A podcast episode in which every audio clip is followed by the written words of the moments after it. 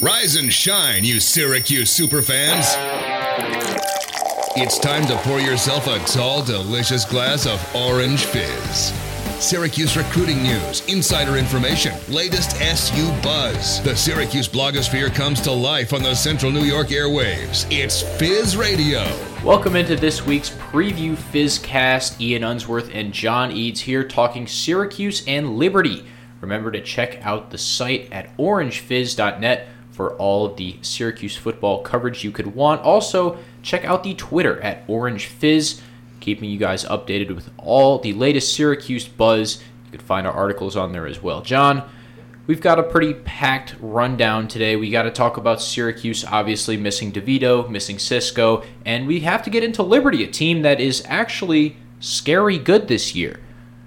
But okay, let's just go back to DeVito first. I don't want to get ahead of myself it's a massive blow losing Tommy DeVito in a season that already looks lost. Now, not having your starting quarterback takes a even larger step back. Like you said, it for any team, it's a big loss to lose your starting quarterback, and uh, unlike you know a lot of other programs around the country, Syracuse uh, doesn't bring in eh, and teams, you know, a lot of other teams in the ACC. Syracuse doesn't bring in four-star quarterbacks just you know, like like they're nothing every single year. So uh, we'll get into this, but the drop off between our starting quarterback and our backups, uh, not very good. No, not really. Rex Culpepper, I think, is the guy that's next up. From everything that Dino said, that the players have said in press conferences this week, it seems like it'll be Rex Culpepper at the helm this Saturday. But I'm not excited to watch Rex Culpepper play football as as much as his story is great and as much as it's awesome to get the seniors some playing time, I'm not excited to watch Rex Culpepper play football this Saturday. And the limited time he's played this season, I don't blame you for not being excited because he hasn't really, and you know, this may not be his fault. You know, like we keep coming back to Sterling Gilbert, Dino Babers. It may not be his fault, but nothing he's done against Pittsburgh. Uh, I don't think he played against North Carolina. Maybe he had a drive or two, but he, he played at the end there. But he threw a pick. He he okay. did not look great. Yes, so that, and then the time, uh, you know, last week when DeVito went out, just there's nothing for you to be excited about with him. But we got to put somebody out there, so it'll likely be him. Behind him, though, who do we have, Ian? Well, we've got Dylan Markowitz or Jacobian Morgan, two freshmen that obviously did not expect to play this year, but sheesh, it might be time for those guys to take the reins, John. I I would honestly not be opposed to letting either Markowitz or Morgan, whoever has looked better of the two, get out there and go for it against a team like Liberty that if Syracuse loses, it's going to be disappointing. But honestly, at this point, I don't really care. I just want to see them build for the future. Two true freshmen there in Markowitz and Morgan, like you mentioned. Uh, Morgan, more of a, a late signee. We kind of stole him there from Jackson State. Uh, oh yeah, Jackson Deion State. Sanders coaches, and then uh, Markowitz had an offer from Boise State, so a pretty impressive list. But yeah, they've only had scout team reps, nothing much there. One guy we did forget to mention, uh, David Summers, redshirt freshman, so he came in last year with the 2019 class and redshirted. He had an offer. He was actually committed to Maryland, I believe, and then flipped to Syracuse. So uh, another guy who hasn't seen much time, but you know might be stepping into a bigger role here going forward. I'm not sure though. I, I don't think Dino's going to play these guys. I've yeah. just got that gut feeling it's going to be Culpepper this weekend, and Dino's going to ride or die with him for the rest of the season, like he did with Clayton Welch last year. And you can't blame him because Dino has said this time and time again. Rex knows the offense. He's been here four or five years. It's really just a matter of you know he sees what he has to do in his brain. Can he do it physically on the field? You know. I'm I'm really not sure if he can. And I'm also not sure that he has chemistry with the wide receivers. He's also going to be missing Jawar Jordan, and even though I don't think Jordan would have made much of an impact last weekend against Duke, it's still another missing piece. Dakota Davis still not playing, so Chris Elmore still slotting in at left guard. Uh, we've seen how that's gone. I'm no comment there. On the defensive side, Andre Cisco is gone. Uh, thanks, Ed Hendricks. Yeah, thanks, Ed Hendricks. ACL injury for Cisco probably out for the year, and he declared for the draft. So he's officially out for the year. Best of luck to him. He's probably going to be a first round pick. I hope he is. But still, backfield mate Eric Coley is also out. So Syracuse now missing two upperclassmen safeties, and looks like we're relying on the freshmen even more now. Let's throw the names out there: Neil Nunn, Cam Jonas, Rob Hanna, all guys that are going to be relied on to play big roles the rest of this year and a mixed bag in terms of performance between those guys. I mean, they looked great against Georgia Tech. Hanna had a chance at a couple picks, did ultimately get one. Uh, you know, the young guys surprised for the most part, but then we played Duke, and nobody could make a tackle. A lot of missed gaps there. A lot of missed gaps against that Duke offense, John. You wrote a great article for the site about just how atrocious the run defense was last week, and Cam Jonas got exposed a couple of times there for just missing his gaps. Yep. Like he was, there was one play in particular. He was right there to make the tackle. Great read coming up to help in run support, and he just got shimmy shaked. Just, it happens, but it it just can't happen at the frequency right. that it did against a Duke team that was 0 4 going into the game last weekend, and a Duke team that destroyed Syracuse on the ground. Liberty could certainly do the same, in my opinion. Yeah, between the quarterback Malik Willis and the running back uh, Joshua Mack. I mean, Mack leads the team 359 yards on the ground. Willis right behind him. He, he has 340, which for a quarterback uh, in this day and age isn't, you know, very surprising, but when you take into account all the sack yards and stuff, I mean, that's pretty impressive.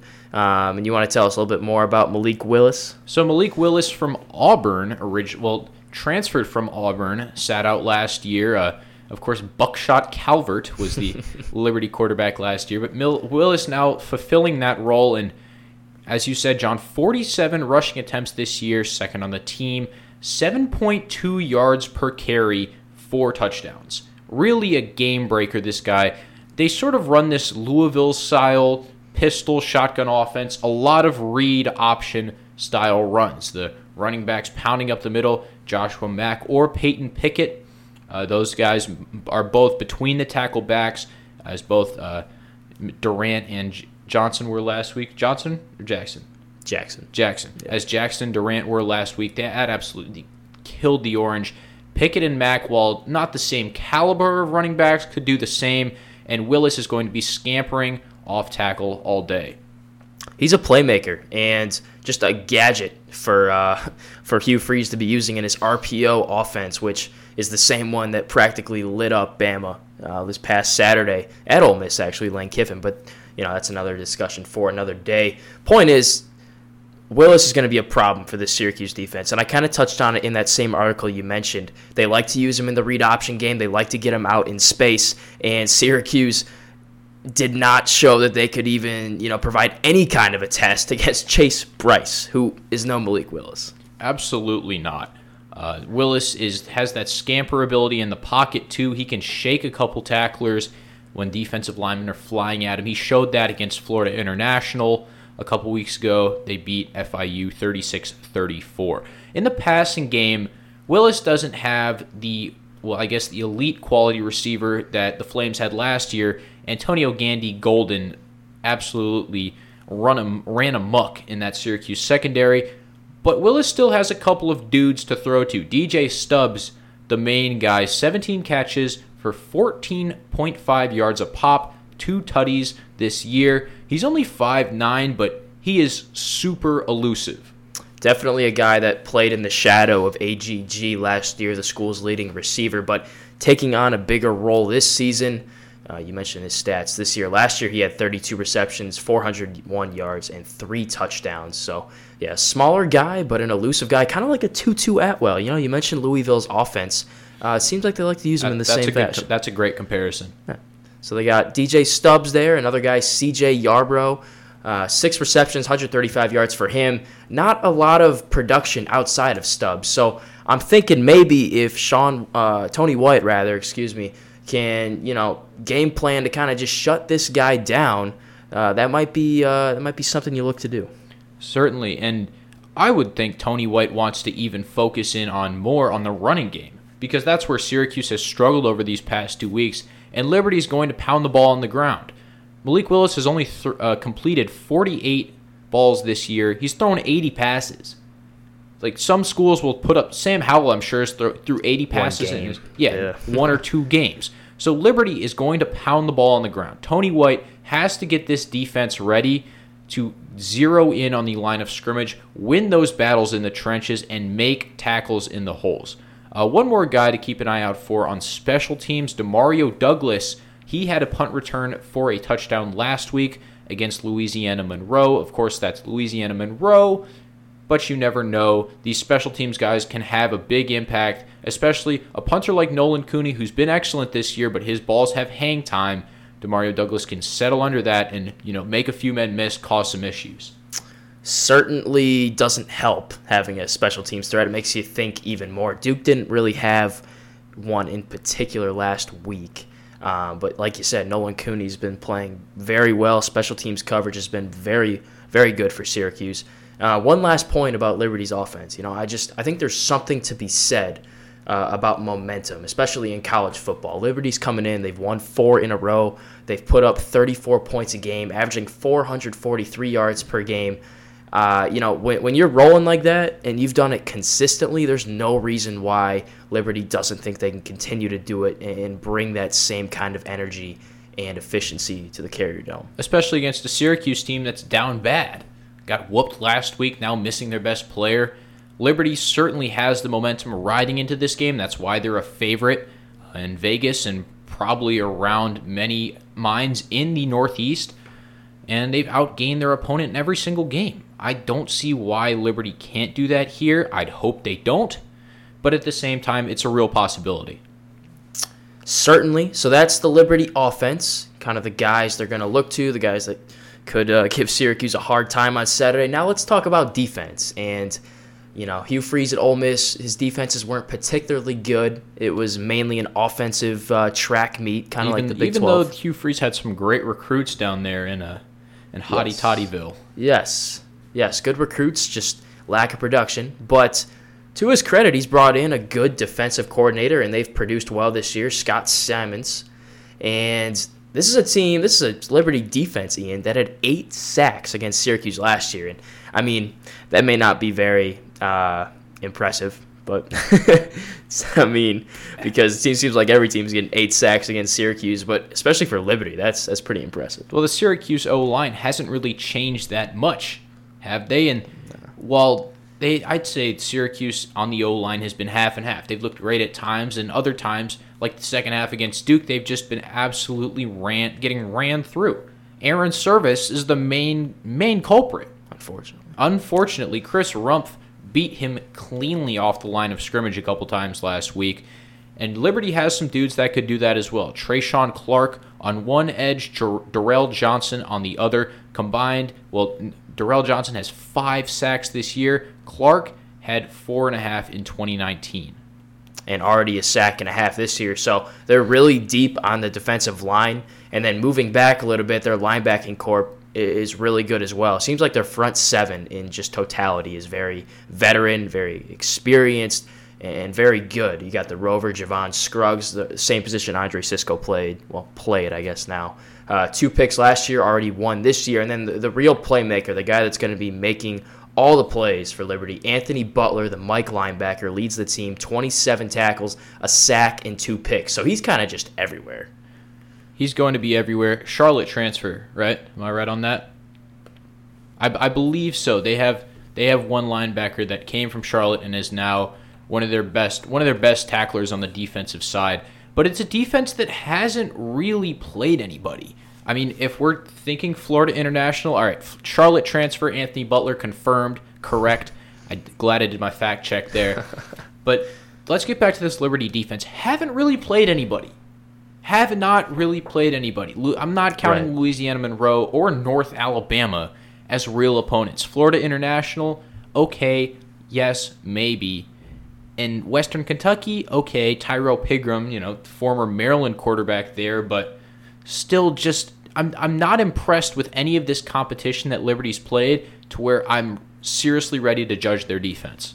On the flip side of that, though, you know they have played you know uh, inferior uh, opponents, but they've put up good numbers. They're only allowing 18 points per game, 260 total yards, 155 passing, 104 rushing. They have 13 sacks and four picks this season. So you know, you can't really, especially this year, you can't really decide the team you're going to be playing on Saturdays. All you can do is go out there and play your best to put up impressive numbers. So, are you calling those numbers impressive enough to be dominant? Uh, I'd say so for Liberty. I mean, 13 sacks in four games and just over 100 rushing yards per game is, I think, is pretty impressive. All right. Well, we'll see if Liberty can actually stop the Syracuse offense. Sean Tucker, after a pretty slow day last weekend, surely looking to get that momentum back and rolling. John, let's move to Vegas. Liberty, as we mentioned earlier, a three and a half point favorite. Over under 52 and a half. What are your predictions for this Saturday? Oh man, these aren't due till Thursday night. no, uh, well, let's kind of talk through it a little bit. So, obviously, this is a this is a huge game for both schools. Uh, for Liberty, you know, you're getting a paycheck to come here and play, and they're not just here for the paycheck, Ian. They think they can win this game, and this would be a huge win for that program. Move them to five and zero oh on the season. Probably confirm a, a bowl bid. I'm, I'm, not sure. It's kind of confusing how it works this year, but uh, that'd be a huge win. The the second half of the home and home scheduled against a very good opponent. You mentioned they haven't really played anybody. Well, this is an opponent, well, mind you, injury riddled with some clout. And on the other side for Syracuse, this would be a loss to a very inferior opponent and would drop the Orange to one and four. Um, and I know a lot of us didn't think this game would even happen, but you can't be losing to Liberty, especially not in what is this year year five of Dino here. Yeah, John, it might be year five of Dino Babers, but it's time to start looking ahead to year six. No matter if Rex Culpepper plays amazingly at quarterback this year, Syracuse isn't going to finish out this season the way most fans had hoped. It's time to get the young guys going. Throw the ball to Anthony Queeley. Throw it to Courtney Jackson. Give Sean Tucker the ball as much as possible. Even though I said, I said beforehand we should be limiting Sean Tucker's carries. No, it's about time to saddle him with the reins to this offense because next year, with a maybe first year starting quarterback, if DeVito can't go for some reason, still has to recover from his injury, Sean Tucker's going to have to carry the load. Even with DeVito at the starting quarterback, I want Sean Tucker carrying the load because DeVito can't do it by himself. So Dino Babers, Sterling Gilbert, start looking towards the future. Get your young players involved. It's worked on defense. I hope it can work on offense. And Syracuse has had to play a lot of the younger players by default because of the injuries. I mean, look at the defensive secondary. Uh, and you mentioned Tucker. He had 12 carries for 53 yards against Duke last week, kind of a lone bright spot. He also, though, had two catches for 37 yards, so he kind of showed he can be a receiving threat in the absence of Jawar Jordan. No Jordan this week, obviously, either. Let's let's get back to Liberty.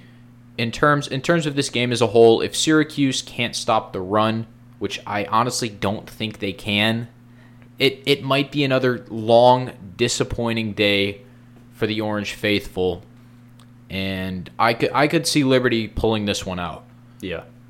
Uh, if I'm if I'm gonna put a score on it, let's go Liberty Liberty 28, Syracuse 20. I, I think it's a close game throughout, but at the same time, Liberty's going to chew up a lot of clock running the ball. Won't do much through the air. I think Stubbs might burn them on a couple gadget plays, jet sweeps, etc., etc. But he won't get that many targets, especially with Trill on him. And but and no matter what Liberty does, Syracuse just can't move the ball. It's it's going to be a struggle all day to score. It's going the offense is going to have to rely once again on the defense for field position. Yeah, I agree for the most part. I think Syracuse covers, but I think Liberty uh, wins by a field goal. This game kind of reminds me of Liberty Baylor from 2017. I want to say just very back and forth, up and down uh, the field. I'm thinking somewhere in the neighborhood of uh, 27 24, 24 21, something like that. Um, what does Syracuse need to do to win? For Syracuse to win, for Syracuse to win, Sean Tucker has to have the game of his life, and Rex Culpepper needs to find every single receiver at least twice. Rex Culpepper needs to complete at least complete one pass to six different receivers for Syracuse hmm. to have a chance to win this game. I think that's doable. Taj Harris will get a couple. You got Anthony Queeley, Nykeem Johnson, Luke Benson, Aaron Hackett. We finally saw Luke Benson get involved last week. But Culpepper is fully capable of running that play that Benson scored a touchdown on. That play action fake, just dump it off to Benson in the flat. I mean, if Culpepper can just stick to the game plan, be a game manager, don't make mistakes, I, think uh, I think we could have a chance. And like you said, give give Tucker his dose, right? But but can Culpepper throw that 79 yard strike down the sideline? Hey, we'll take a little bit of that too. Ooh, I, I don't think I don't think Rex has the cannon like that. That that was pure arm talent from DeVito. That was that was a crazy throw. Probably the best play we're gonna see all year out of the Syracuse offense. But uh, John, anything else before we wrap this one up? Um, well, just a couple other score predictions, I guess, to give the viewers, you know, what other people are thinking, uh, listeners rather. Uh, Athlon, who we bring on every week, has Liberty winning 28-17.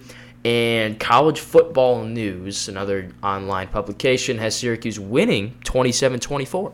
Um, and Ian, what's our? We're starting to do this uh, trivia uh, thing weekly here. So, what, what's our trivia of the week? So, trivia of the week: What conference was Liberty in before joining the FBS as an independent? Fizz factoid of the week: Liberty was in the Big South from 2002 to 2017 in the FCS. Thank you so much for listening to this week's uh, Fizz preview podcast. For John Eads, I'm Ian Unsworth saying thank you for listening once again and go orange.